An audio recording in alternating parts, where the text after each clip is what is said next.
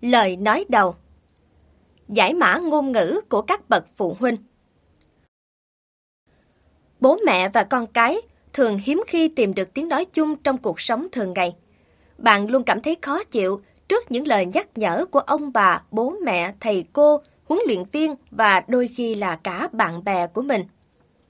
Khi đó, hoặc bạn cho rằng mình đã nghe những lời nói đó quá nhiều lần – hoặc có cảm tưởng như họ chỉ xăm soi những sai phạm nhỏ nhặt của bạn mà thôi. Tuy nhiên, nếu bạn cùng sử dụng chung một ngôn ngữ với các bậc phụ huynh, bạn sẽ hiểu được rằng những lời nhắc nhở và cấm đoán đó luôn ẩn chứa một ý nghĩa to lớn, sâu sắc. Chúng cũng giống như loại kẹo có nhân bên trong vậy. Lớp vỏ kẹo cứng bên ngoài là điều bạn nghe thấy, còn ý nghĩa to lớn ẩn chứa bên trong chính là phần nhân dẻo bạn chỉ có thể cảm nhận được ý nghĩa ẩn chứa bên trong khi lớp vỏ kẹo cứng bên ngoài tan chảy hoàn toàn. Bạn sẽ hiểu được ngôn ngữ của các bậc phụ huynh khi bạn lập gia đình và sinh con đẻ cái. Đây là một điều tự nhiên, bởi vì khi đó chính bạn sẽ nói thứ ngôn ngữ này. Vấn đề là trong thời điểm hiện tại, nếu như bạn không thể dịch ngôn ngữ của phụ huynh sang ngôn ngữ thông thường, thì chắc chắn cuộc sống của bạn sẽ gặp không ít rắc rối. Khi giải mã được ngôn ngữ của các bậc phụ huynh, bạn sẽ hiểu được ý nghĩa thật sự đằng sau những lời yêu cầu, cấm đoán mà lúc nào bạn cũng phải nghe và thực hiện. Khi đó bạn cũng nhận thấy rằng ẩn dưới những ngôn từ có vẻ phức tạp ấy là những điều rất đơn giản. Tôi viết cuốn sách này với mong muốn giúp bạn hiểu được ngôn ngữ của các bậc phụ huynh, cũng như tránh được những rắc rối không đáng có trong mối quan hệ với bố mẹ của mình. Cuốn sách này cũng sẽ nhắc nhở bạn rằng, dù đôi lúc bố mẹ bạn có tỏ ra quá nghiêm khắc hoặc quá vô lý, nhưng bạn luôn cần phải ghi nhớ hai điều rất quan trọng. Họ yêu thương bạn và họ hiểu biết nhiều hơn bạn. Mỗi ngày bạn gặp gỡ và tiếp xúc với rất nhiều người. Nhưng không phải ai cũng có thể hiểu và thương yêu bạn một cách vô điều kiện. Chỉ có một số người thật lòng yêu mến bạn và có thể mang đến cho bạn cảm giác hạnh phúc và được che chở. Có thể họ không trực tiếp nói với bạn điều đó, hoặc là đôi lúc còn làm bạn tổn thương. Nhưng họ là những người mà bạn có thể đặt niềm tin trọn vẹn trong suốt cuộc đời. Sử dụng ngôn ngữ phụ huynh là một trong những cách chủ yếu mà họ dùng để bày tỏ tình yêu thương đó. Do vậy, sẽ thật đáng tiếc nếu như bạn bỏ qua những tình cảm này chỉ vì không thể hiểu được những bí ẩn đằng sau ngôn ngữ mà họ sử dụng. Dù có thể bạn không thích thừa nhận điều này, nhưng chắc chắn là bố mẹ của bạn khôn ngoan và hiểu đời hơn bạn. Khôn ngoan không giống như thông minh, bạn có thể thông minh ngay từ khi còn bé. Chẳng hạn như bạn có thể chơi cờ, tính toán, đọc sách hay chơi nhạc khá tốt từ khi còn là một đứa trẻ nhờ vào trí thông minh hoặc là năng khiếu bẩm sinh. Tuy vậy, chắc chắn là bạn không thể khôn ngoan khi còn trẻ được. Khôn ngoan cần tới thời gian và sự trải nghiệm, và bố mẹ của bạn đã có được những điều đó. Sự khôn ngoan giúp họ hiểu được đâu là giá trị đích thực của cuộc sống và đâu là những sai phạm cần tránh. Những điều mà bố mẹ khuyên giải bạn thường xuất phát từ chính những trải nghiệm của bản thân họ. Sự khôn ngoan mang đến cho con người khả năng nhìn thấy được bản chất vấn đề ẩn đằng sau những lớp vỏ bọc bên ngoài. Việc lắng nghe lời chỉ dạy của ba mẹ giúp bạn nhìn xuyên qua lớp vỏ bọc ấy. Nếu làm được điều này, bạn sẽ tránh được rất nhiều phiền phức, cũng như có cơ hội cảm nhận được những điều tuyệt diệu trong cuộc sống. Và đây cũng chính là thông điệp thứ hai mà tôi muốn gửi đến các bạn thông qua cuốn sách này. Tôi hy vọng rằng cuốn sách này sẽ khởi đầu cho những cuộc đối thoại giữa bạn và bố mẹ về những vấn đề thật sự quan trọng trong cuộc sống. Khi đó bạn và bố mẹ bạn sẽ tìm thấy tiếng nói chung cũng như biết cách tin tưởng nhau hơn. Và trên hết, tôi hy vọng rằng bạn có một cuộc sống tuyệt vời, để sau này nhìn lại, bạn sẽ không phải hối tiếc vì những gì mình đã trải qua. Mark Trauman Một ngày nào đó con sẽ cảm ơn bố mẹ vì điều này. Vì một lý do nào đó, đôi khi có thể vì những điều phiền toái, khó chịu mà bố mẹ bạn thường bắt đầu cuộc trò chuyện với bạn bằng cụm từ một ngày nào đó. Tôi cho rằng một ngày nào đó là một cụm từ rất quan trọng trong ngôn ngữ của các bậc phụ huynh. Và câu một ngày nào đó con sẽ cảm ơn bố mẹ vì điều này thường được các bậc cha mẹ dùng sau khi trách phạt con cái vì một lỗi lầm nào đó. Đây thực sự là một kiểu trách phạt đáng sợ, vì chẳng những bạn bị phạt, mà một ngày nào đó bạn còn phải cảm thấy biết ơn vì mình đã bị phạt. Có thể khi đã trưởng thành, bạn sẽ làm mọi việc theo ý mình, nhưng trong thời điểm hiện tại, bạn phải chịu sự chi phối của bố mẹ. Một trong những nhiệm vụ quan trọng nhất của bố mẹ bạn lúc này chính là bảo vệ bạn, dù bạn có muốn như vậy hay không. Có thể bạn sẽ tranh cãi khi bố mẹ không cho bạn tham dự một bữa tiệc sinh nhật nào đó hoặc cấm bạn không được xem một bộ phim mà bạn nghe đồn là rất hấp dẫn, với lý do là vì bạn chưa đủ tuổi. Điều này có thể khiến bạn cảm thấy vô cùng phiền muộn, đặc biệt là khi bạn bè của bạn lại không bị cấm đoán như vậy. Bố mẹ, xét về một khía cạnh nào đó, cũng giống như người trọng tài trên sân cỏ vậy. Mặc dù đôi lúc các trọng tài điều khiển trận đấu không được chính xác cho lắm, nhưng trong đa số trường hợp họ luôn làm tốt công việc của mình. Các bậc cha mẹ cũng vậy, nếu bố mẹ bạn sai thì tất cả những gì bạn đánh mất chỉ là một khoảng thời gian vui vẻ. Nhưng khi họ đúng, có thể họ đã cứu cả cuộc đời của bạn. Nếu bạn lập ra một danh sách tất cả những gì mà bố mẹ đã làm cho bạn, chẳng hạn như cho bạn đến trường, chăm lo từ bữa ăn đến giấc ngủ, đáp ứng tất cả các nhu cầu thiết yếu của bạn, thì đó sẽ là một bản danh sách rất dài, thậm chí dài đến mức bạn không thể liệt kê hết ra được. Thế nhưng sau tất cả những hy sinh thầm lặng đó, bố mẹ không bao giờ đòi hỏi bạn phải nói lời cảm ơn hay đền đáp lại.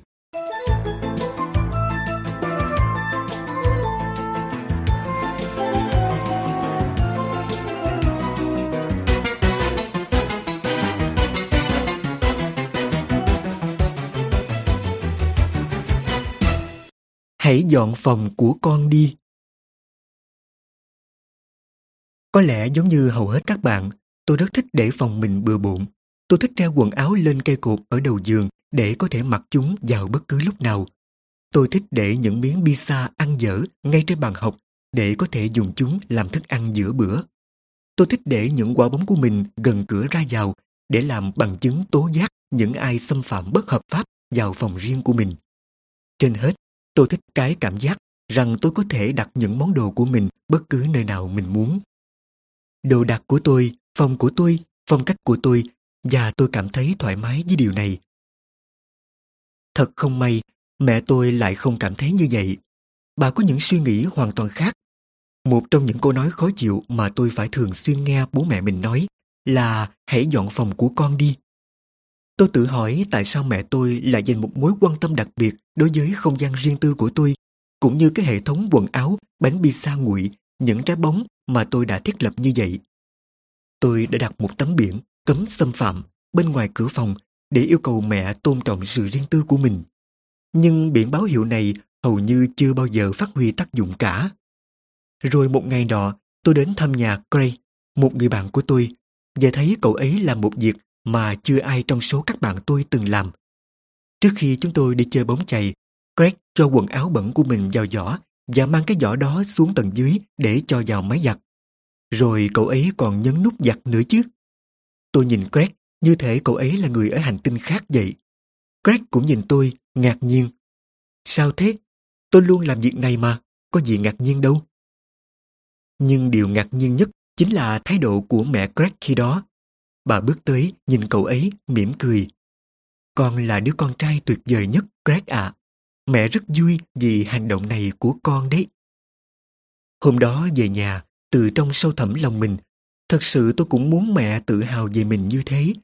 Vậy là hôm đó, tôi dọn dẹp tất cả quần áo của mình, cho những miếng pizza còn lại vào thùng rác và bỏ những quả bóng ra khỏi cửa.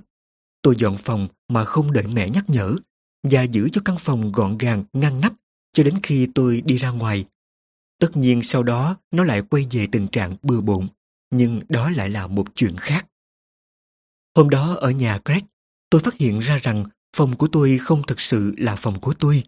Nó là phòng của tôi trong ngôi nhà của bố mẹ tôi. Bố mẹ đã làm việc rất vất vả để có một ngôi nhà cho tất cả các thành viên trong gia đình tôi ở. Và với việc làm cho phòng mình luôn lộn xộn, tôi đã gián tiếp tuyên bố rằng tôi không tôn trọng những công sức mà bố mẹ mình đã bỏ ra. Hãy dọn phòng của con đi.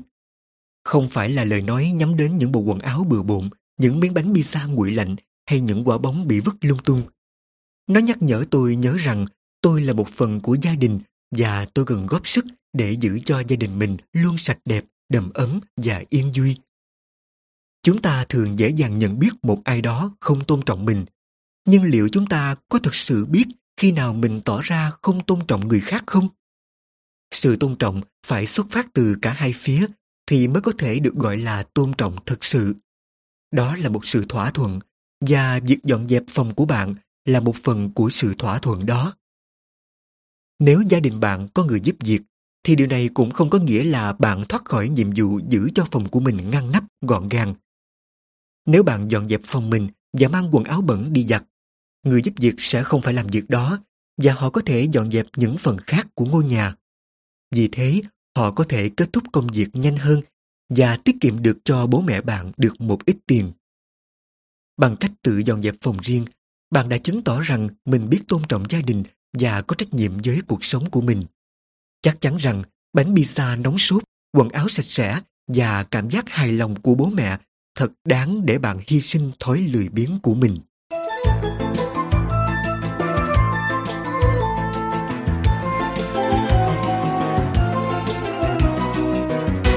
Hãy tắt đèn khi con ra khỏi phòng. Dù chỉ là một cá nhân, nhưng bạn cũng là một phần của thế giới vĩ đại này. Và thế giới đó cần sự giúp đỡ của bạn. Trái đất của chúng ta đang nóng dần lên và ngày càng bị ô nhiễm. Nó cần sự giúp đỡ của tất cả mọi người để trở lại tình trạng sạch sẽ và trong lành như trước. Đó là điều mà những bậc cha mẹ đang cố gắng dạy cho các bạn khi họ nhắc nhở hãy tắt đèn khi con ra khỏi phòng. Nếu bạn cho rằng việc bố mẹ tỏ ra khó chịu chỉ vì một cái bóng đèn cỏn con, bạn sẽ thấy phiền muộn vì họ đã quá quan trọng hóa vấn đề. Tất cả chúng ta đều biết rằng việc tắt một bóng đèn trong một căn phòng của một căn nhà thuộc một tỉnh trong một nước của một châu lục sẽ chẳng làm cho trái đất xanh và sạch hơn được. Nhưng nếu tất cả mọi người cùng làm điều này thì kết quả mà nó mang lại sẽ rất đáng ngạc nhiên. Bạn có biết bố mẹ mình phải tốn bao nhiêu tiền để chi trả cho việc thắp sáng một bóng đèn 100W trong vòng một tháng không? Nhưng thường thì không ai thắp sáng cả ngôi nhà chỉ bằng một bóng đèn cả. Nếu bạn bật 8 cái đèn trong nhà mình trong vòng một tháng, số tiền mà bố mẹ bạn phải trả sẽ tăng lên gấp 8 lần.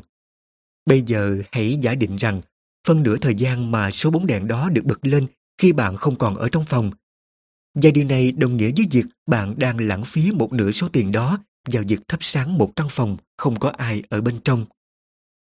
Đây mới chỉ là phép tính cho những bóng đèn thôi. Nhiều người trong chúng ta còn không tắt tivi khi ra khỏi phòng. Và kết quả là họ lại tốn thêm một khoản tiền cho chiếc tivi bật liên tục cả ngày. Tiết kiệm cho gia đình bạn một số tiền nho nhỏ mỗi năm chỉ là bước khởi đầu của những điều tốt đẹp mà bạn có thể thực hiện được bằng việc tắt đèn khi ra khỏi phòng. Hãy tưởng tượng rằng tất cả những hộ gia đình khác cũng thực hiện điều này như gia đình bạn, thì mỗi năm chúng ta sẽ tiết kiệm được bao nhiêu tiền? Chắc chắn con số đó sẽ không nhỏ chút nào. Với số tiền này, chúng ta có thể mua lương thực giúp đỡ những người nghèo hoặc chăm sóc cho những chú chó mèo vô chủ. Việc tắt đèn khi ra khỏi phòng sẽ mở đầu cho tất cả những việc tốt đẹp như thế đấy bạn ạ. Khi bạn bật công tắc đèn hay nhấn nút mở tivi, bạn đã gửi một tín hiệu đến với các nhà máy phát điện thông qua những đường dây. Để tạo nên dòng điện chúng ta sử dụng mỗi ngày, các nhà máy này cần nhiên liệu có nguồn gốc từ xăng, dầu hay than đá để vận hành. Việc đốt những nhiên liệu này tạo ra rất nhiều khí độc và chúng được thải vào bộ khí quyển và bao phủ lấy trái đất của chúng ta như một tấm chăn kín. Tấm chăn này khiến trái đất nóng dần lên và băng ở Bắc và Nam Cực bắt đầu tan chảy. Sự tăng chảy này khiến cho mực nước biển dâng cao, kéo theo đó là những hiểm họa khôn lường đe dọa cuộc sống của những người dân sống ở những khu vực gian biển. Đây chỉ là một trong những thay đổi về môi trường toàn cầu và được gọi tên là hiện tượng trái đất nóng dần lên. Tôi tin là các bạn đã từng nghe nói đến tác hại của hiện tượng này qua các phương tiện truyền thông đại chúng cũng như trong trường học. Và một điều mà bạn cần phải nghĩ tới là nếu một vùng đất nào đó trong đất nước bạn bị ngập lụt thì cuộc sống của những người dân trong khu vực đó sẽ như thế nào? Có lẽ các bạn cũng đã từng nếm trải hoặc chứng kiến cảnh những người dân lao đao trong biển nước. Cảm giác của bạn ra sao nếu một người thân của mình đang sống trong khu vực đó và đang phải gánh chịu những thảm họa như vậy? Vì thế để người thân và đồng bào của mình không phải chịu những mất mát to lớn do thiên tai mang lại, hãy nhớ tắt đèn trước khi ra khỏi phòng bạn nhé. Dĩ nhiên, hiện tượng trái đất nóng dần lên không chỉ là điều tồi tệ với riêng những người đang sinh sống trong những vùng đất như vậy. Lượng khí độc được thải ra từ các nhà máy, xí nghiệp còn đe dọa nghiêm trọng đến sức khỏe của con người. Những căn bệnh hiểm nghèo xuất phát từ không khí ô nhiễm, nguồn nước nhiễm độc trở thành nỗi ám ảnh của tất cả chúng ta. Thật tệ hại nếu một ngày nào đó bạn thức dậy và nghe tin gấu Bắc Cực bị tuyệt chủng vì không còn băng cho chúng sinh sống hay những sa mạc ở châu Phi đang ngày càng mở rộng. Mặc dù một trong những thay đổi này chỉ có thể xảy ra sau hàng trăm hay hàng ngàn năm nữa, nhưng tốt hơn hết là chúng ta phải cố gắng khắc phục vấn đề này trước khi mọi thứ trở nên tồi tệ hơn. Điều chính yếu nhất mà bạn cần phải nhớ là mỗi hành động dù nhỏ nhặt nhất cũng đều mang một ý nghĩa nào đó. Có thể bạn chỉ là một thành viên trong gia đình nhỏ bé của mình, nhưng đồng thời bạn cũng là một phần của cả một đất nước và của cả thế giới rộng lớn này. Nhiều giọt nước nhỏ chảy cùng nhau tạo thành dòng suối. Nhiều dòng suối nhỏ sẽ tạo thành những con sông chảy ra biển và từ đó tạo nên những đại dương bao la.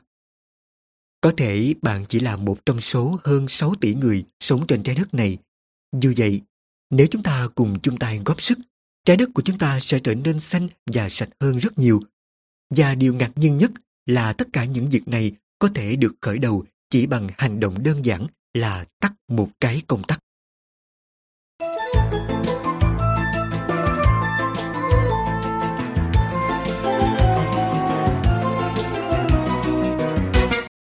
Con cần phải suy nghĩ về hành động của mình.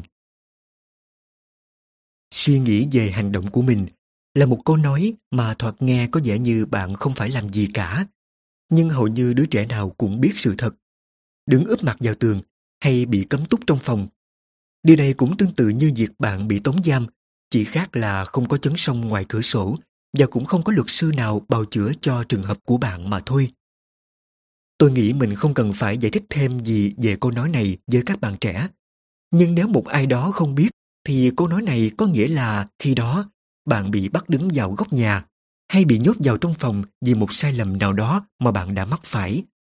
Có thể bạn sẽ cho rằng sai lầm đó vô cùng nhỏ nhặt và không hiểu sao nó lại khiến bố mẹ bạn tức giận đến thế.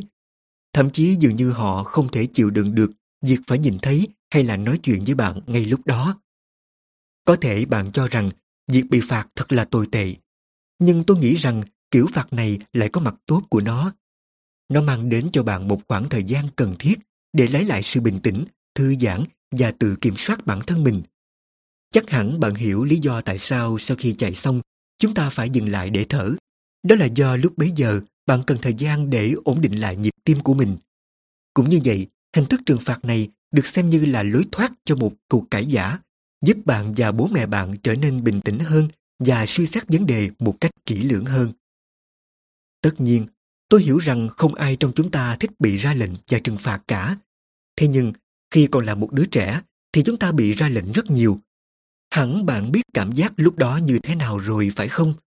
Có rất nhiều việc bạn muốn làm nhưng bị ngăn cấm, như là đá bóng trong giờ ăn tối hay là xem phim hoạt hình trong lúc làm bài tập về nhà. Đôi khi bạn còn bị bắt buộc làm một số việc mình không mong muốn như dọn dẹp bàn ăn, dọn dẹp nhà cửa. Thế nên sẽ có lúc nào đó bạn không làm chủ được mình và bất thần gào lên, hãy để cho con yên. Khi đó, một án phạt đứng quay mặt vào tường hay bị bắt ở yên trong phòng chính là điều mà bạn phải nhận lấy mọi người đã để cho bạn được yên. Có một bí mật mà có thể bố mẹ bạn không muốn tiết lộ cho bạn biết. Đó là đôi khi chính bố mẹ bạn cũng cần phải có một khoảng thời gian để tạm thời cách xa bạn. Họ vẫn yêu thương bạn, nhưng đơn giản lúc này họ cần thời gian để bình tĩnh trở lại. Có thể trong khoảng thời gian bạn bị phạt đứng vào góc nhà hay bị nhốt vào trong phòng, họ cũng đang suy nghĩ xem liệu có phải họ đang trừng phạt bạn hơi nặng hay ra lệnh cho bạn quá nhiều. Vì thế, ngay cả trong trường hợp bạn chưa từng bị phạt kiểu này, bạn vẫn có thể quyết định tạo cho mình những khoảng lặng cần thiết như vậy. Vài người tạo ra những khoảng lặng cho mình bằng cách ra ngoài chạy bộ hay đi dạo, lắng nghe tiếng chim hót liếu lo trên cành hay là tiếng gió thổi vi vu. Cũng có người tạo ra những khoảng lặng bằng cách vẽ tranh hoặc làm thơ. Có người tạo ra khoảng lặng bằng cách suy ngẫm về những chuyện xảy ra trong cuộc sống của mình để nắm rõ tất cả những suy nghĩ và cảm xúc của bản thân. Những người tự tạo ra khoảng lặng cho riêng mình có thể nghĩ về những điều mà mình yêu thích, đồng thời trân trọng và biết ơn những gì mình đang có. Họ hiểu được điều gì quan trọng trong cuộc sống của họ và điều gì là không. Họ suy nghĩ về những lỗi lầm đã mắc phải cùng những thương tổn phải gánh chịu. Khoảng lặng này giúp họ hiểu và tha thứ cho người khác, cũng như cách chuộc lại những lỗi lầm của bản thân. Bên cạnh đó, nó cũng giúp họ có thêm thời gian để suy nghĩ về những việc làm tốt mà họ có thể làm để sống một cuộc sống có ý nghĩa hơn. Có thể, với quá nhiều quãng thời gian tĩnh lặng, bạn sẽ cảm thấy tẻ nhạt và buồn chán. Nhưng ngược lại, khi có quá ít thời gian để được yên tĩnh một mình, có thể bạn sẽ lạc lối và mắc những sai lầm không đáng có.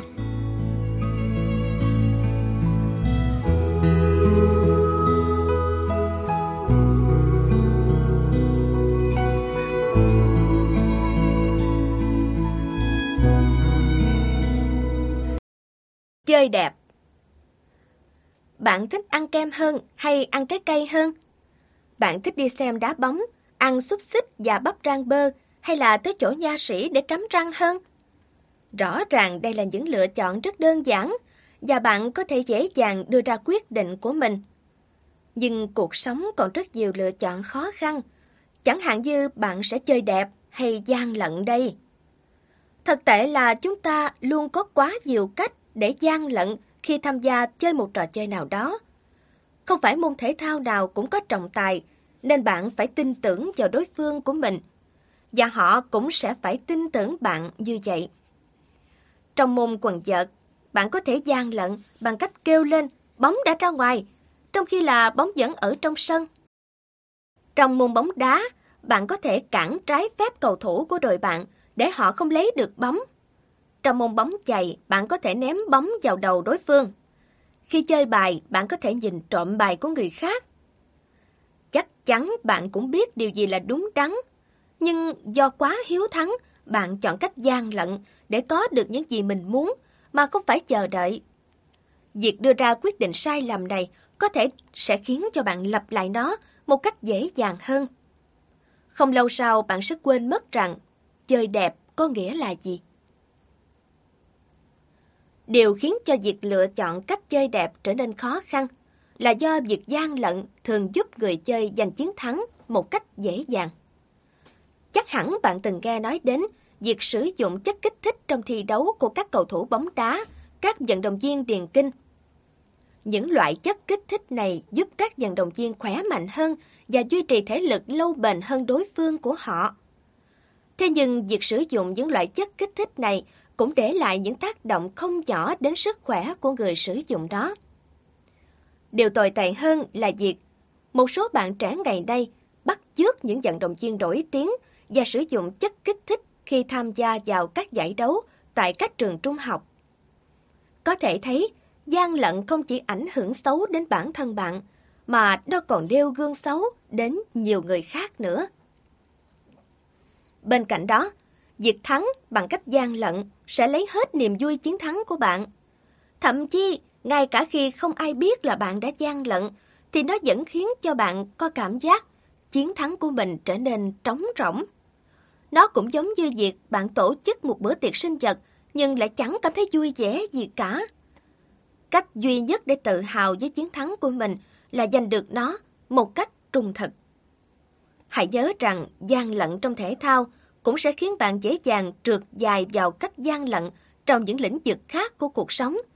Chẳng hạn như trong các kỳ kiểm tra nè, thi cử ở trường.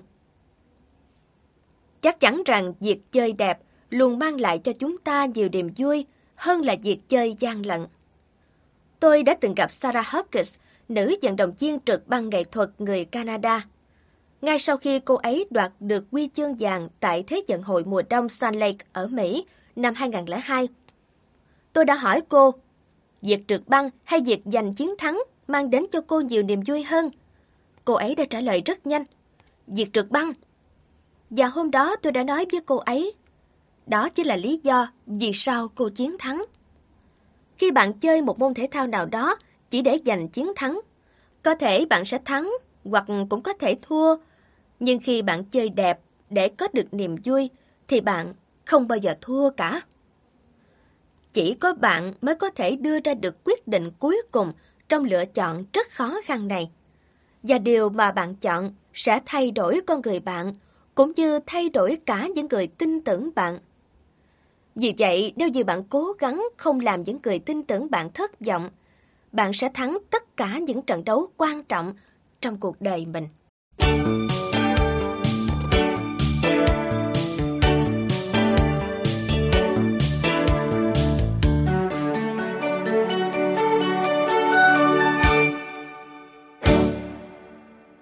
Hãy nói lớn lên cho ông bà nghe. Khi nào thì một người trở nên già đi? Khi tôi còn bé, tôi nghĩ sinh viên đại học là những người già. Sau đó khi đã vào đại học, tôi cho rằng những người đã kết hôn mới là những người già. Nhưng khi đã kết hôn, tôi lại nghĩ những người có con là những người già. Rồi tới lúc có con, tôi cho rằng những người có cháu là đã già. Và bây giờ đây, khi tôi đã có cháu, tôi hiểu rằng chỉ có những người không còn cười được nữa thì mới là những người già. Giống như hầu hết các sự việc xảy ra trong cuộc sống, việc trở nên già đi cũng bao gồm cả hai mặt tốt và xấu. Mặt tốt là khi già đi, bạn sẽ nghiệm ra được nhiều điều thú vị mà có thể trước đây mình chưa hiểu được. Chẳng hạn như sở trường của bạn là gì, ai thật sự yêu thương bạn, hay điều gì là thật sự quan trọng đối với cuộc sống của bạn. Nếu bạn có thể sống đến khi được nhìn thấy cháu chắc của mình, thì đó là điều rất tuyệt vời. Tuy vậy, có một vài điều không lấy gì làm dễ chịu khi bạn trở nên già đi. Khi đó bạn không thể đi lại nhanh như khi bạn còn trẻ được. Cơ bắp, xương cốt của bạn trở nên yếu đi và mặt bạn xuất hiện nhiều nếp nhăn hơn. Khi bạn già, việc lắng nghe và ghi nhớ mọi việc sẽ trở nên khó khăn hơn. Dĩ nhiên một số người lên chức ông bà ở độ tuổi còn khá trẻ và họ có thể chạy bộ cũng như nghe và ghi nhớ rất tốt. Nhưng lý do mà bạn nên nói to hơn để những người ông người bà của mình nghe thấy không phải chỉ vì họ là những người già. Ý nghĩa thật sự của câu Hãy nói to lên cho ông bà nghe có thể được hiểu là còn nên cố gắng thấu hiểu những khó khăn của người khác và giúp đỡ họ nếu như có thể. Bệnh tật đau ốm có thể khiến cho người già thực hiện một số công việc khó khăn hơn bình thường. Vì vậy, họ rất cần chúng ta giúp đỡ. Nếu như bạn có thể giúp đỡ họ, thì hãy làm tất cả những gì có thể. Nói cho cùng, tất cả chúng ta đều cần được giúp đỡ ở một thời điểm nào đó.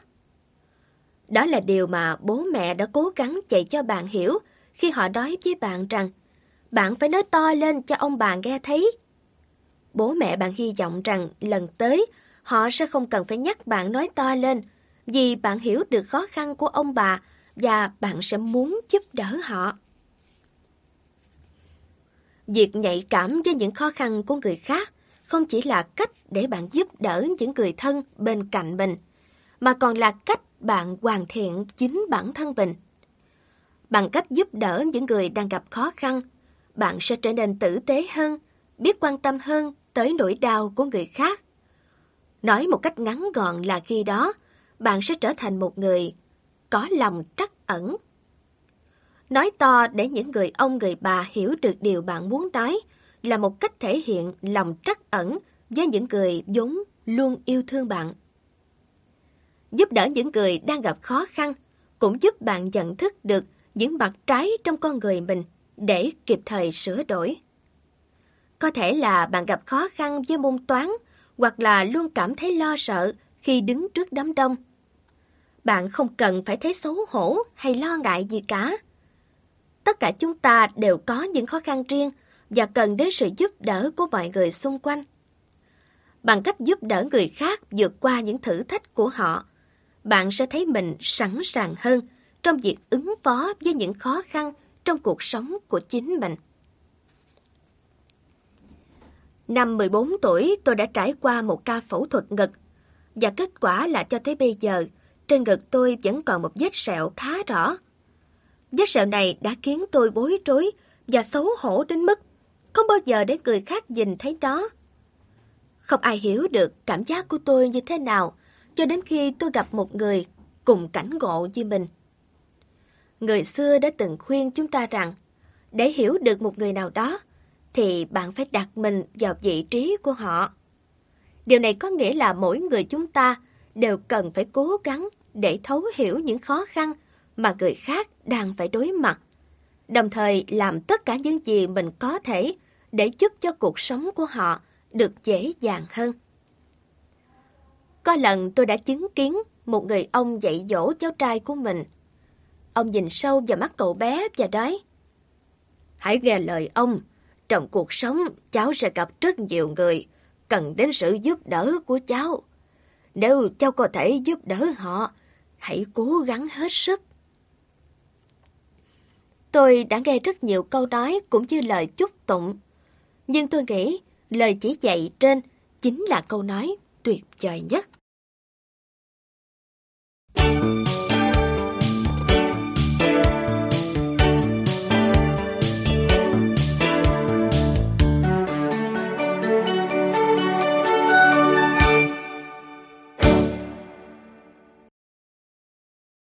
Đừng nói chuyện kiểu đó với ba mẹ.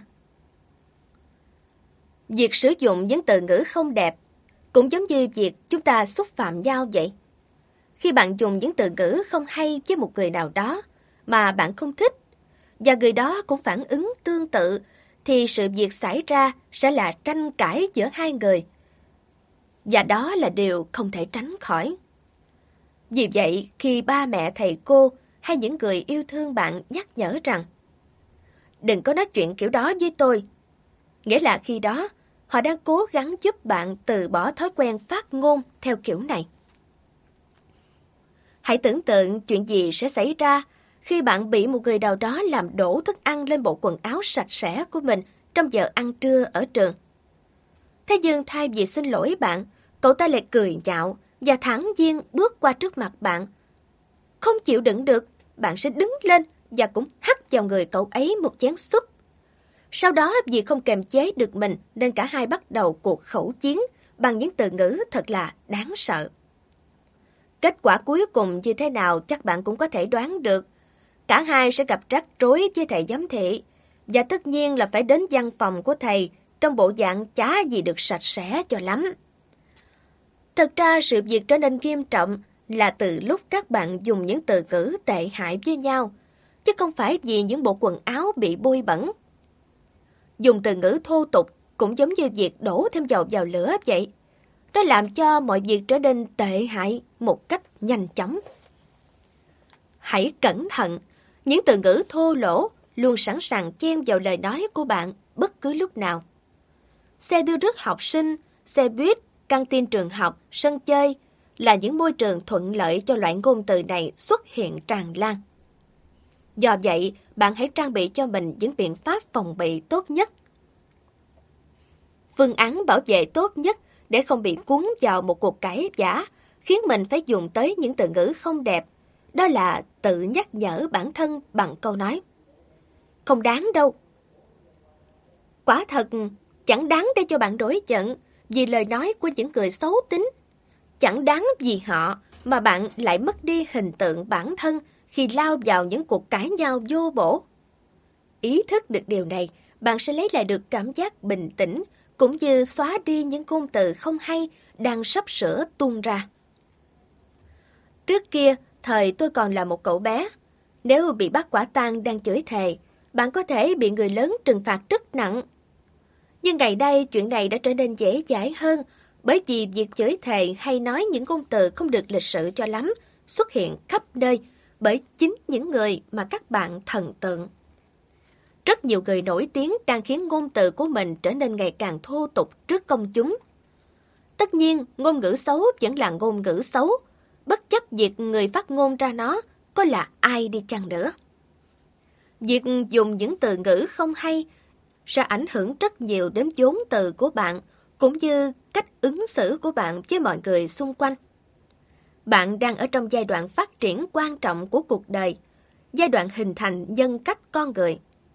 Do đó, nếu chỉ biết nguyền rủa và dùng những từ ngữ thô tục, bạn sẽ không thể học được cách giao tiếp lịch thiệp, hoặc ít ra là thông thường như tất cả mọi người xung quanh.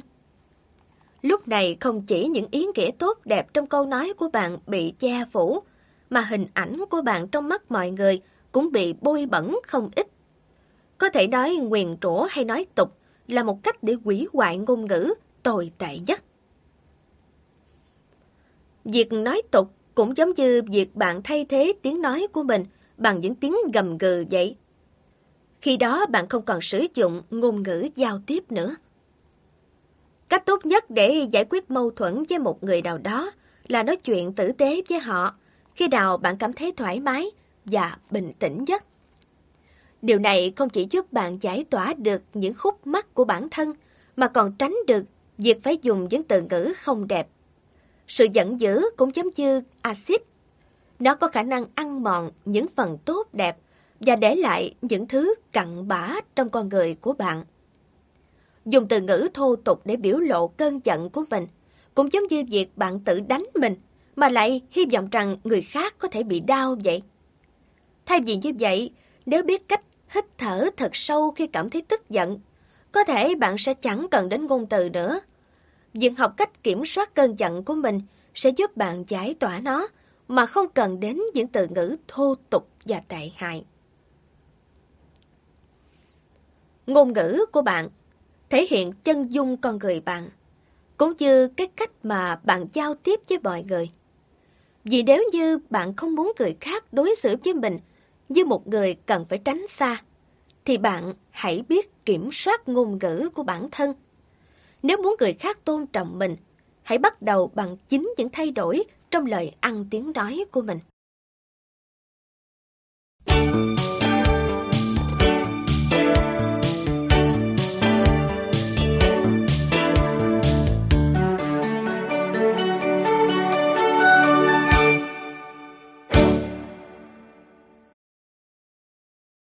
Con có điều gì muốn nói không? Có rất nhiều dấu hiệu cảnh báo trong cuộc sống. Có những dấu hiệu dễ nhận biết, nhưng cũng có một vài dấu hiệu khó nhận ra. Khi đi đường, những biển báo giao thông giúp bạn biết khi nào thì nên dừng, khi nào thì nên đi tiếp và khi nào thì phải quẹo. Có những biển báo cho bạn biết nơi nào có chợ hay nơi nào là giao lộ có nhiều người băng qua. Thế nhưng một trong những dấu hiệu quan trọng nhất mà bạn sẽ thấy trong cuộc đời mình lại không hề xuất hiện trên bất cứ biển báo hoặc bất cứ đoạn đường nào. Đây là dấu hiệu cảnh báo mà bạn nhận được khi ba mẹ hoặc một người lớn đang có trách nhiệm chăm sóc bạn đặt ra một câu hỏi đơn giản nhưng rất đáng sợ. Con có điều gì muốn nói không? Câu nói này ẩn chứa một thông điệp khác. Con sắp bị phạt vì một sai lầm mà con đã phạm phải. Nhưng, vì bố mẹ yêu con, bố mẹ sẽ cho con một cơ hội cuối cùng để thú nhận tất cả. Con vẫn sẽ bị phạt, nhưng nó sẽ không tệ bằng hình phạt mà con sẽ phải nhận nếu như con chối bỏ tất cả. Nếu con giả ngơ và không nói thật mọi việc cho bố mẹ biết, con sẽ nhận một hình thức trách phạt xứng đáng với những gì mình đã gây ra. Lời cảnh báo này là một cách giúp bạn nhận ra cơ hội cuối cùng của mình và đưa ra lựa chọn thông minh nhất. Hoặc bạn nói cho bố mẹ biết mình đã làm gì sai và cầu xin sự tha thứ. Hoặc bạn thử cách nói dối để mong thoát tội. Việc nói dối có thể sẽ đem lại hiệu quả, nhưng nó có ba vấn đề mà bạn cần suy nghĩ kỹ lưỡng trước khi đưa ra quyết định cuối cùng của mình. Thứ nhất, nó là một hành động sai trái. Thứ hai, khi sự thật được phơi bày, hình phạt mà bạn gánh chịu sẽ tồi tệ hơn rất nhiều. Thứ ba, nó phá vỡ niềm tin mà ba mẹ đã đặt nơi bạn. Bên cạnh đó, điều mà ba mẹ bạn đang hỏi còn sâu xa hơn mục đích tìm ra sự thật. Bởi vì chắc chắn là họ đã biết sự thật này rồi. Đó là ẩn ý. Con có tin ba mẹ không? Điều quan trọng nhất trong tình yêu chính là sự tin tưởng. Họ đang hỏi bạn có đủ lòng tin ở họ để thổ lộ những điều mà bạn sợ hãi, hoặc là khi bạn đang rơi vào một tình huống khó khăn hay không. Dù không phải khi nào cũng đúng, nhưng trong đa số các trường hợp bạn thành thật nhận lỗi, ba mẹ thường đứng về phía bạn. Họ biết rằng ai cũng sẽ có lúc gặp rắc rối. Sự khác biệt giữa những người luôn gặp rắc rối và những người biết rút kinh nghiệm từ sai lầm là nhóm thứ hai biết tìm kiếm sự giúp đỡ từ những người họ yêu thương và tin tưởng. Ba mẹ bạn muốn giúp bạn vượt qua những khó khăn và trở thành một người tốt hơn. Khi bạn tin tưởng ba mẹ của mình, bạn sẽ thấy vững vàng hơn, ngay cả trong trường hợp bạn sắp sửa nói với họ về một điều tồi tệ nào đó mà mình đã trót thực hiện. Thay vì cảm thấy đơn độc, bạn sẽ có cảm giác mình đang có những cố vấn đáng tin cậy. Chắc bạn đã từng biết tới câu chuyện bó đũa rồi phải không? Bạn có thể dễ dàng bẻ gãy một chiếc đũa, nhưng không thể dễ dàng bẻ gãy cả một bó đũa. Tương tự như vậy, bạn có thể không tự giải quyết được những vấn đề mà mình gặp phải. Nhưng khi biết tìm sự hỗ trợ từ những người yêu thương mình, bạn sẽ vượt qua tất cả những trở ngại đó.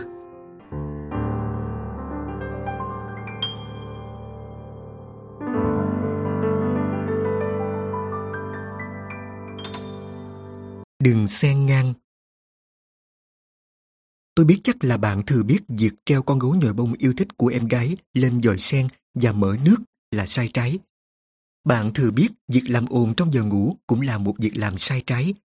Bạn cũng biết việc treo chọc cô giáo là một việc làm sai trái. Bạn biết một danh sách dài những việc làm sai trái nhưng vẫn thực hiện nó. Thế nhưng thực tế, còn có rất nhiều việc sai trái mà có thể bạn không biết. Bạn có biết việc tải nhạc trên mạng Internet xuống mà không trả tiền trừ khi bản nhạc đó miễn phí là không hề ổn tí nào không? Bạn có biết sử dụng một tài liệu tham khảo nào đó mà không chú thích nguồn gốc của nó cũng là một điều không hề ổn tí nào không? Một trong những việc bạn thường làm mà không biết sai đó là việc xen ngang khi người khác đang nói. Một lần khi đang ngồi ăn tối cùng gia đình, tôi bỗng muốn rời khỏi bàn ăn ngay lập tức. Vì vậy, trong lúc mọi người đang nói chuyện, tôi thốt lên, con rời bàn ăn bây giờ được chưa? Lúc đó, tôi còn nghĩ mình đã quá lịch sự khi hỏi câu này nữa cơ đấy. Bạn đã biết rồi đấy, thật chán khi phải nghe người lớn nói về những việc mà mình không hiểu hoặc chẳng mấy hứng thú. Chẳng hạn như nơi nào bán trái cây ngon nhất, điều gì đang xảy ra trên thế giới, hay là ngày nào bố mẹ muốn dẫn bạn đi nha sĩ. Khi nghe những câu chuyện chán ngắt này, việc bạn muốn đứng dậy bỏ đi và làm bất cứ chuyện gì khác cũng là điều dễ hiểu. Quả thật, một vài cuộc đối thoại của người lớn chán đến mức việc làm bài tập về nhà môn toán còn thú vị hơn ngồi nghe họ nói rất nhiều. Tuy nhiên, không có nhiều cách để bạn thoát khỏi những cuộc trò chuyện nhàm chán kiểu này. Hành động khôn ngoan nhất của bạn là chờ đợi một quãng dừng trong cuộc đối thoại đó và hỏi một cách lễ phép.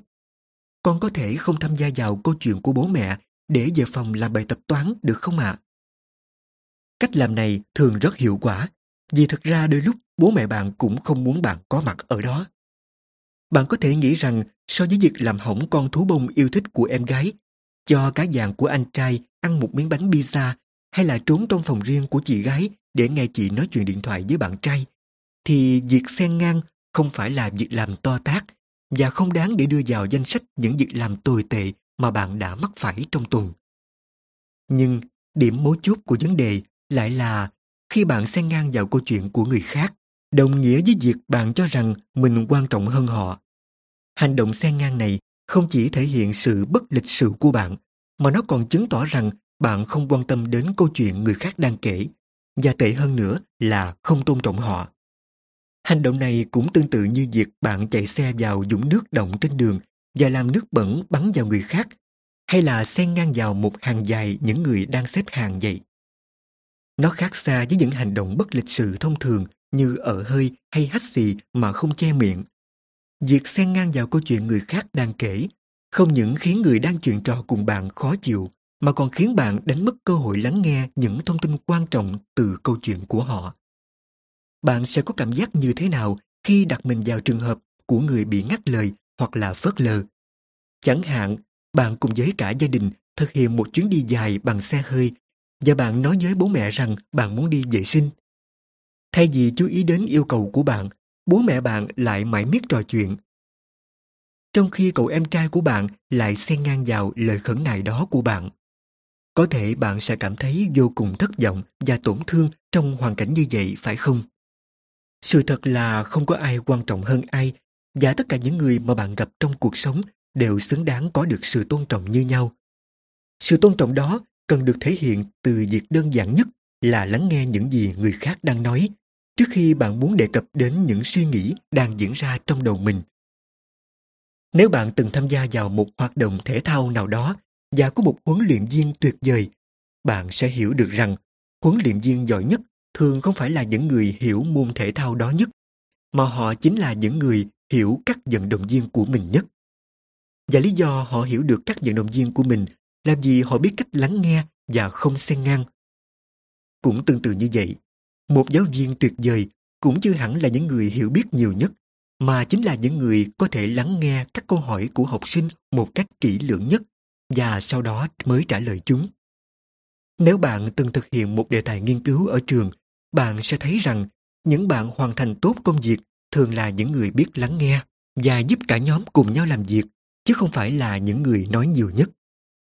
Có thể việc xen ngang sẽ mang đến cho bạn điều mà bạn mong muốn, nhưng hầu như nó không thể giúp có được thứ bạn cần. Điều bạn cần chính là được học hỏi từ mọi người và được mọi người yêu thương.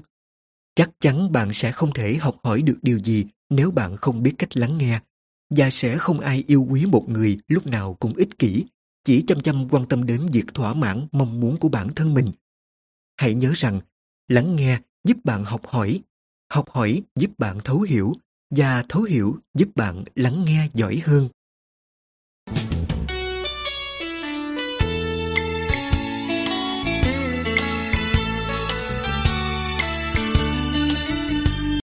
Nếu bạn con lao đầu vào xe lửa, thì con cũng sẽ làm thế à?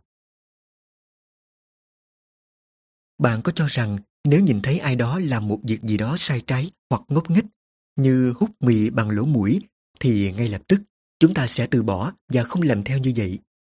Thế nhưng thật đáng ngạc nhiên là rất nhiều người trong chúng ta thường bắt chước theo những việc làm ngốc nghếch của người khác mà chẳng vì lý do nào cả. Hầu hết những bạn trẻ bắt đầu gian lận trong các kỳ kiểm tra, chơi những trò chơi mạo hiểm, ăn cắp vặt, phá hoại đồ đạc của người khác hay hút thuốc lá, uống rượu, sử dụng ma túy đều do chúng bắt chước từ những đứa trẻ khác. Thế nên, lần đầu tiên phụ huynh nhìn thấy bạn bắt chước bạn bè làm điều gì đó ngu ngốc, rất có thể họ sẽ nói với bạn một câu nói khó chịu như sau. Nếu bạn con lao đầu vào xe lửa thì con cũng sẽ làm thế à? Tất nhiên, đây không phải là câu hỏi mà bố mẹ bạn thực sự muốn bạn trả lời. Sự thật là, có rất nhiều câu hỏi rất khó chịu trong cuốn sách này, không dành cho bạn trả lời, bởi vì đó chính là những câu hỏi tu từ. Và cũng dĩ nhiên, bạn sẽ không lao đầu vào xe lửa. Bố mẹ của bạn biết điều đó, và bạn cũng biết điều đó. Việc bắt chước người khác là một điều gì đó thực ra là điều hoàn toàn tự nhiên.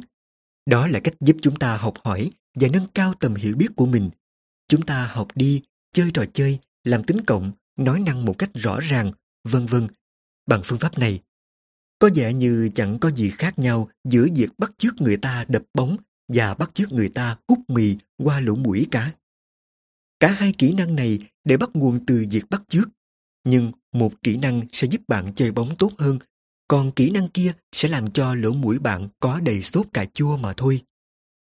Điều bố mẹ bạn đang cố gắng dạy bạn ở đây là hãy học cách bắt chước những điều hữu dụng, chứ không phải những thứ ngốc nghếch.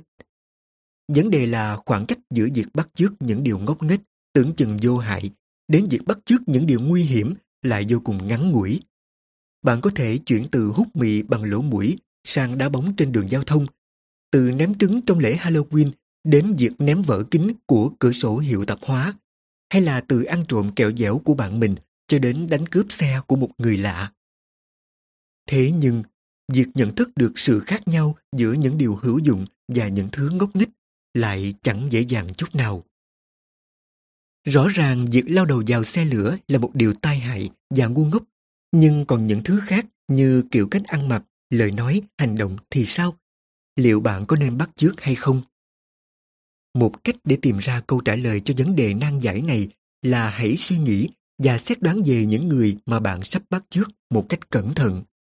Liệu có một lý do nào đó để bạn khâm phục họ ngoài việc họ sanh điệu và nổi tiếng hay không? Ngày nay, có rất nhiều người trở nên nổi tiếng mà chẳng làm được gì hay ho cả.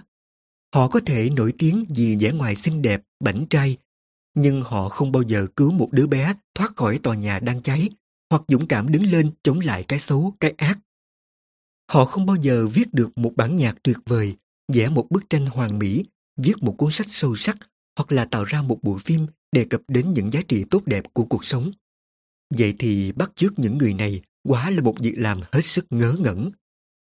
Cách tốt nhất để bạn biết được cái gì nên bắt chước và cái gì không nên là hãy tự hỏi liệu mình có chắc chắn về những điều mình muốn làm theo người khác hay không? Nếu câu trả lời của bạn là không, thì hãy dừng lại.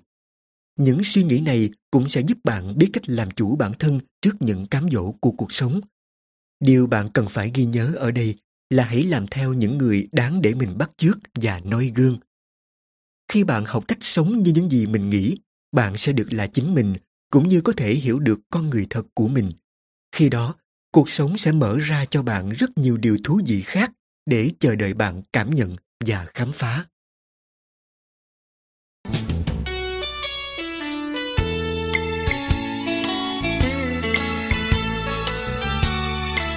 Bố mẹ sẽ không lặp lại lần nữa đâu. Khi bố mẹ yêu cầu tôi làm một việc gì mà tôi không thích, tôi thường chống đối lại bằng cách phớt lờ nó đi. Kết quả là họ thường nói với tôi như thế này, bố mẹ sẽ không lặp lại nữa đâu. Nó là tín hiệu cảnh báo rằng tôi sẽ bị phạt nếu tiếp tục làm như thế vào lần sau. Các bậc phụ huynh thật sự có những lý do chính đáng để lý giải cho việc họ áp dụng luật lệ này đối với bạn. Bạn có nhận ra rằng hầu như mình chỉ có một công việc để làm không? Đó là đi đến trường và làm bài tập về nhà. Thời gian còn lại thường là dành để chơi những trò chơi điện tử hay tìm hiểu xem cái gì đang thịnh hành trong giới trẻ. Trong khi đó, bố mẹ bạn lại có rất nhiều công việc. Bố mẹ phải làm việc vất vả để kiếm tiền, đóng tiền học phí, mua quần áo và trò chơi điện tử cho bạn. Rồi lại phải đưa bạn đến bác sĩ, nha sĩ và tiệm cắt tóc, cũng như đảm bảo cho bạn luôn được ấm no. Ngoài ra, bố mẹ cũng là người chăm sóc ngôi nhà mà gia đình bạn đang sống, đồng thời còn phải làm tất cả những công việc cần thiết của cá nhân họ nữa. Có quá nhiều việc mà các bậc phụ huynh cần phải làm Do vậy, để hoàn thành tất cả, họ cần có sự giúp đỡ và hợp tác của tất cả các thành viên trong gia đình, trong đó có bạn. Và điều mà bố mẹ muốn ở bạn chính là tự giác ý thức về những hành động của mình, để họ không phải nhắc lại hàng tỷ lần những điều đơn giản hàng ngày, như việc bạn phải tháo giày trước khi vào nhà. Đó chính là điều mà bố mẹ trong đời ở bạn. Bố mẹ sẽ không lặp lại đâu. Cũng giống như một bài kiểm tra để xem bạn có thực sự ghi nhận và biết ơn sự hy sinh to lớn mà thầm lặng của bố mẹ hay không. Ngoan ngoãn thực hiện những yêu cầu của bố mẹ là một việc làm rất thiết thực để thể hiện tình yêu thương và sự tôn trọng mà bạn dành cho những người chăm sóc mình. Thể hiện sự biết ơn của mình bằng lời nói cũng là một cách. Nhưng chắc chắn nó sẽ không có ý nghĩa bằng việc bạn thực hiện điều đó thông qua hành động. Có thể nói, những việc làm của bạn sẽ giúp ích rất nhiều cho bố mẹ, đồng thời khiến cuộc sống trong gia đình bạn trở nên nhẹ nhàng và dễ chịu hơn rất nhiều. Khi bắt đầu cuộc sống tự lập, có thể bạn sẽ nghĩ rằng những ngày tháng phải nghe câu bố mẹ sẽ không lặp lại đâu, đã qua rồi. Đúng vậy, nhưng đó cũng là lúc bạn nhớ đến nó nhiều nhất. Lý do đơn giản là vì khi đó, nếu có muốn, bạn cũng không tìm đâu ra những lời nhắc nhở như vậy. Ở trường đại học, các giảng viên sẽ nói với bạn phải đọc cái gì và khi nào thì bạn phải nộp bài thu hoạch. Tất cả chỉ có như vậy. Họ không lặp lại điều đó, cũng như sẽ không đến tận phòng ở của bạn trong ký túc xá để kiểm tra xem bạn có làm bài tập hay không. Trong lớp, họ không nhắc nhở bạn còn bao nhiêu ngày nữa thì đến hạn nộp bài. Nhưng nếu bạn nộp trễ, bạn sẽ không được chấp nhận hoặc phải bị trừ điểm một cách không khoan nhượng. Sau đó, khi bạn đi làm, sếp của bạn cũng tuyệt nhiên không nói tôi sẽ không lặp lại đâu, như là một dấu hiệu cảnh báo. Nếu bạn phạm sai lầm, đơn giản là họ sẽ đuổi việc bạn. Tôi vẫn nhớ những ngày mà tôi mới trưởng thành. Tôi đã ước rằng có ai đó bên cạnh để nhắc nhở tôi phải tắt đèn hay là giặt quần áo của mình. Vì có nhiều hôm tôi chỉ còn hai cái quần sạch để mặc trong suốt cả tuần. Vì thế, nếu chịu khó suy nghĩ một chút, bạn sẽ thấy mình rất may mắn khi còn được nhắc nhở như vậy.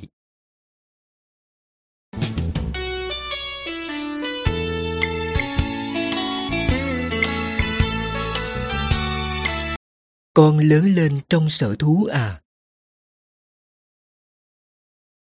Hầu như trong suốt quá trình nuôi dạy tôi, bố mẹ đã nói với tôi tất cả những câu có trong cuốn sách này ít nhất là một lần, ngoại trừ câu con lớn lên trong sở thú à. Bởi vì thực sự là tôi đã lớn lên trong một sở thú. Ông tôi là chủ của một sở thú và tôi thường dành những kỳ nghỉ cuối tuần để cùng ông cho hươu cao cổ ăn bánh mì đen và cho khỉ trong đảo khỉ ăn bánh mì trắng. Ông đã dạy tôi tình yêu đối với loài vật. Đồng thời ông cũng dạy tôi hiểu sự khác nhau giữa loài vật và con người. Ông giúp tôi hiểu được rằng sự khác biệt lớn nhất không phải là loài vật thì có nanh, đuôi, cánh hay sừng, mà chính là loài vật thì không biết phân biệt đúng sai, còn con người thì có, hay ít nhất là họ biết mình nên làm như thế. Ông giải thích cho tôi rằng loài vật làm những gì chúng muốn bất kể khi nào và ở nơi đâu. Chúng gầm gừ, cắn nhau và hầu như không có ai có thể bảo chúng không được làm như thế cả. Ông giải thích với tôi rằng đó không phải là điều xấu, nó chỉ là một thuộc tính của loài vật mà thôi. Dĩ nhiên con người cũng là một loài động vật. Chúng ta cũng ăn ngủ và có những sinh hoạt giống như các loài vật khác. Nhưng khác với các động vật khác, con người chúng ta cần phải ăn chín, uống sôi, sinh hoạt sạch sẽ và biết nghỉ ngơi hợp lý. Đối với con người, điều này có nghĩa là chúng ta phải ăn nhiều rau quả hơn đồng thời giảm bớt những thức ăn có lượng đường lại và tất nhiên là phải vệ sinh thân thể mỗi ngày. Chúng ta cần phải ngủ mỗi tối và chải răng sạch sẽ trước khi đi ngủ. Nhưng đặc biệt hơn hết thảy, chúng ta còn có khả năng tư duy và tự kiểm soát những hoạt động của bản thân để tuân theo những quy tắc chung. Đó là lý do vì sao bố mẹ lại la mắng bạn sau khi bạn làm đổ thức ăn lên áo, làm dở đồ đạc, cười nói ầm ĩ trong một nhà hàng sang trọng, ngồi lên ghế sạch trong khi quần áo đang bê bết bùn đất hay là để dài lên bàn ăn, vân vân. Quả thật, nếu bạn làm tất cả những điều này thì có vẻ là bạn đã thực sự lớn lên trong một sở thú đấy. Nếu bạn nhìn thấy chú cúng nhà mình tè lên thảm hay chú mèo cào vào ghế sofa, bạn sẽ hiểu được rằng các loài vật làm những điều chúng muốn một cách vô thức vì chúng không biết hành động nào đúng đắn hơn hành động nào. Chúng chỉ dừng lại khi có một con vật khác to khỏe hơn khiến chúng phải tránh xa. Khi giận dữ, chúng có thể gầm gừ, lồng lộn hay cấu xé lẫn nhau. Nhưng chúng ta thì không làm như thế, hay ít nhất là không nên làm như thế. Thay vào đó, chúng ta dùng ngôn từ của mình và tốt hơn là không dùng những từ ngữ tệ hại để giải quyết vấn đề.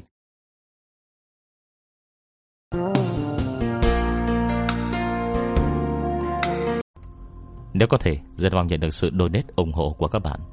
Thông tin donate có để ở dưới phần miêu tả để có thêm kinh phí duy trì việc đọc. Xin cảm ơn các bạn rất nhiều. Xin chào và hẹn gặp lại.